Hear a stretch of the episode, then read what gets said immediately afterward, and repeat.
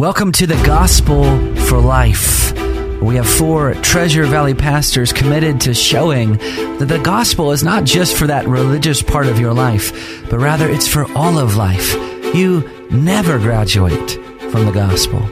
I'm Josh Bales, pastor of the Well Church, here with Russell Herman, pastor at Cloverdale United Reformed Church, Phil Moran, pastor at Christ Presbyterian Church, and Jonathan Van Hugen, pastor at Day Spring United Reformed Church. Now, if you'd like to find out more about us or catch past broadcasts or get information about our annual conference, you can find us at reformationboise.com. All right, welcome back to the show today. We've been working through uh, the five solas of the Reformation because it is uh, Reformation Month. Uh, October 31st coming up uh, is this coming Sunday, actually. What are you guys going to preach this Sunday? I'm in uh, Judges. I'm actually going through the the book of Judges, the book of Delivers, and we just finished up uh, the second prologue that's found there. So we'll be we'll be hitting this pattern of God's deliverance when people cry out Nice. for mercy. Nice. I, I would, didn't necessarily plan on a Reformation sermon, but I am at, going through the Heidelberg Catechism, and we're on Lord's Day three, um, which is is wrestling with the whole idea of did God make us so wicked and perverse? And and the answer is no.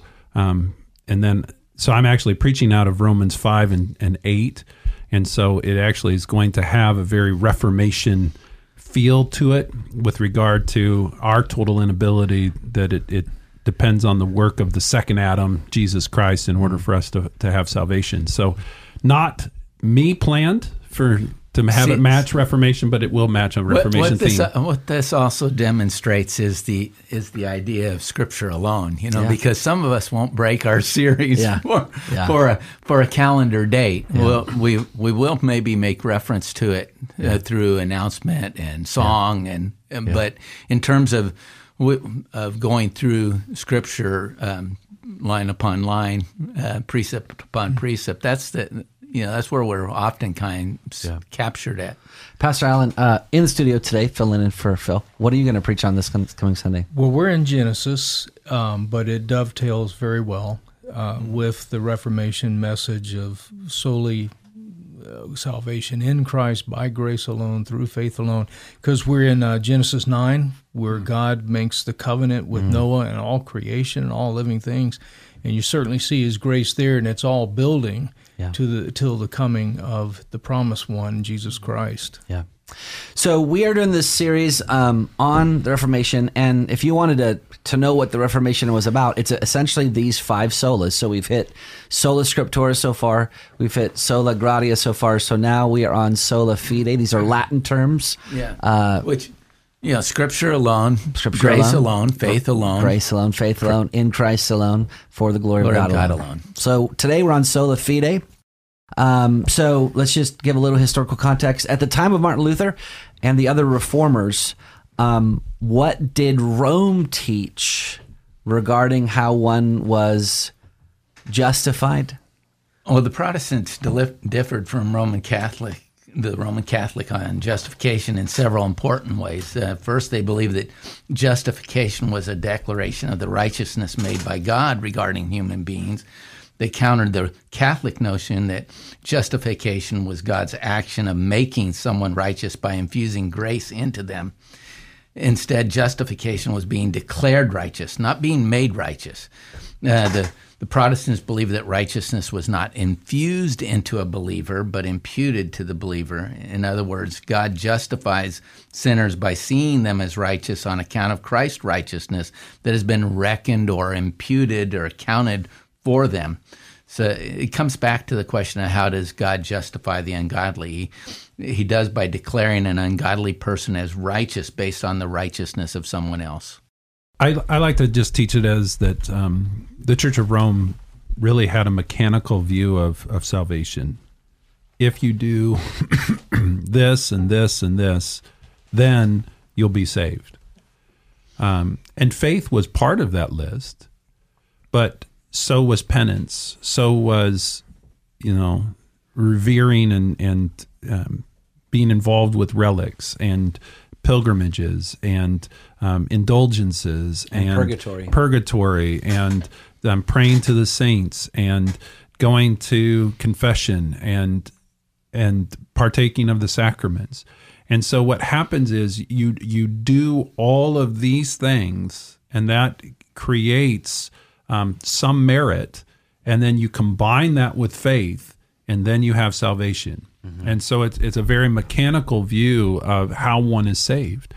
And this isn't just a Roman Catholic belief. This is, I mean, this is Jesus interacting with all the religious leaders of his day. Yeah. They had made um, Christianity, religion, um, a, a matter of, of do's and don'ts that you qualify yourself by the things that you do for for salvation.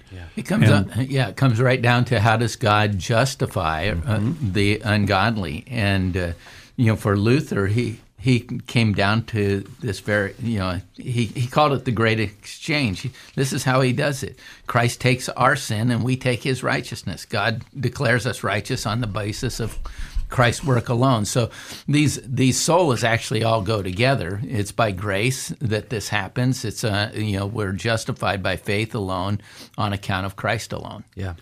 Yeah, so we always talk about justification can be defined different ways. One of them is by using the solas that we're saved by grace through faith in Christ alone. That's a way to define justification. Um, the other way to define justification is to, to deal with the double imputation that, that is taking place. That our sins are imputed, credited to the account of Jesus Christ. He pays for them um, on our behalf, and the righteousness of Jesus Christ is imputed or credited to us. Um, Luther would talk about this as an alien righteousness, that it, we don't have it, we don't possess it in ourselves, um, that it, it is something that is given, is imputed to us, credited to us is probably the better way of saying it, um, other than given. It's, it's credited to us as if we did it um, when we didn't. Yeah. So it's as Jonathan pointed out, justification in the Bible is very much a judicial term, and that's helpful to remember if you look in the Old Testament, Deuteronomy 25 1, when God is in, instructing the judges of the nation of Israel, and uh, through Moses, he says that the judges are to justify the righteous and condemn the wicked. So justification is a court it's a verdict, it's an adjudication from a courtroom that is the opposite of condemnation.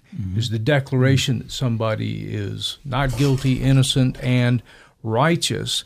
And the thing is, um, we can see in the in the New Testament, 1 Timothy three sixteen, where it says that Jesus was justified in the Spirit, referring to his resurrection.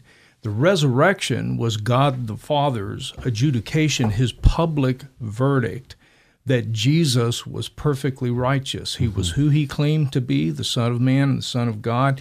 He had done the work that he came to do. He had been declared righteous. He was raised from the dead. But the Bible makes it clear Jesus was the only one who's ever been justified, righteous, adjudicated in his own right. The rest of us, it's only by being united to Christ, which Yeah. is through faith. So in Romans 3, uh, Paul says that we're justified freely because we all sin and fall short of the glory of God. We're justified freely by his grace, his unmerited favor, through the redemption that is in Christ's blood. And then it goes on to say that God sent Christ and provided salvation through him so that God could be just, a just judge, and the justifier of the one who has faith in Jesus. Yeah. So there's a verse in Ephesians um, that shows the relationship very clearly between grace and faith. So we're talking about justification, sola fide, being justified through faith alone. It says, "For by grace you have been saved through faith." And those two words, "by" and "through," are incredibly important in this verse because one deals with the uh, um, efficient cause of our salvation and one deals with the instrumental cause of our salvation and those might be you know philosophical terms but we know these things we use these this language all the time if someone says man i just got to talk to my neighbor and i shared the gospel with them and the lord really used me in that conversation? Well, you're saying you've been an instrument of, of God. God is the, the main actor. The Holy Spirit's the main actor. And that's the relationship between grace and faith. So what the reformers were saying is that in terms of our justification, God's grace is the efficient cause that causes every other cause, including our faith. We are saved. We're not saved. T- we're not saved properly by faith. We're saved properly through faith. We're saved properly by grace through faith. And and it's a reminder that the reformer saw faith just as much as a gift of God as the grace was. It, it was given to us so by, as the instrument by which we're going to appropriate Christ's righteousness right. um, and be declared righteous before God. That's right. and this is the heart of the of the Reformation. So we've talked about other solas, um, but justification is the core, is the main debating um, hinge or or point. I mean, Calvin. This is where maybe one of uh, the the great moments of the Reformation is is Calvin um, being called back to Geneva to handle a dispute with Cardinal Cardinal uh, and and he writes this this incredible response about justification. And, and arguing, no, this is it. This is the key. This is the point of, of desertion from the Church of Rome that they got the gospel wrong and they got it wrong specifically on how is a person right with God. And Calvin takes Cardinal Sadoleto to task on you've deserted the gospel. Yeah. You've deserted the the that it's a one-sided work of God and and it, and we do not cooperate in salvation. That this has to be by grace alone, through faith alone, in Christ alone. Period. Uh, Yeah, Jonathan used the analogy. I think it been, may have been last time, but he was talking about our birth, how we didn't contribute to our first birth, we don't contribute to our spiritual birth, uh, and it's important to to recognize that we're not saying that the baby is uninvolved. The baby is very much involved in the birth process in the sense that it's the baby that's concerned. The key, though, is that the baby had absolutely nothing to do with its own conception, and that's regeneration. Mm-hmm. And mm-hmm. so, when when God works to bring us to Christ, so we're involved. Sometimes it's fairly uneventful. Sometimes it's very dramatic, just like you can have a birth that uh, you have a breech birth or something like that. You have conversions that can be very dramatic. But the thing is, we none of us contributes to our own conception, whether physically or spiritually. Um, and I think that's that drives gratitude, as you pointed out last time, Josh. One of the main um, so when when Luther was a monk, so the the the, the view of justification at that point was, as as Jonathan said, um, uh, righteousness or grace is infused into the believer. They are made righteous in their virtues, in their state, or whatever. Well, Luther was like, I'm I'm going crazy because I see how unrighteous I am in my heart. He was a wreck. Mm-hmm. He was a wreck, and that that that caused so much unrest in his life. It drove him to see that no righteousness must be something alien, must be something outside of me. It must be something that's imputed to me because I am not righteous enough to stand before a holy God. Instead of sola fide, faith alone, uh, Rome believed in faith formata, faith formed in somebody in a way that uh, you know salvation rests on the love we exercise toward God.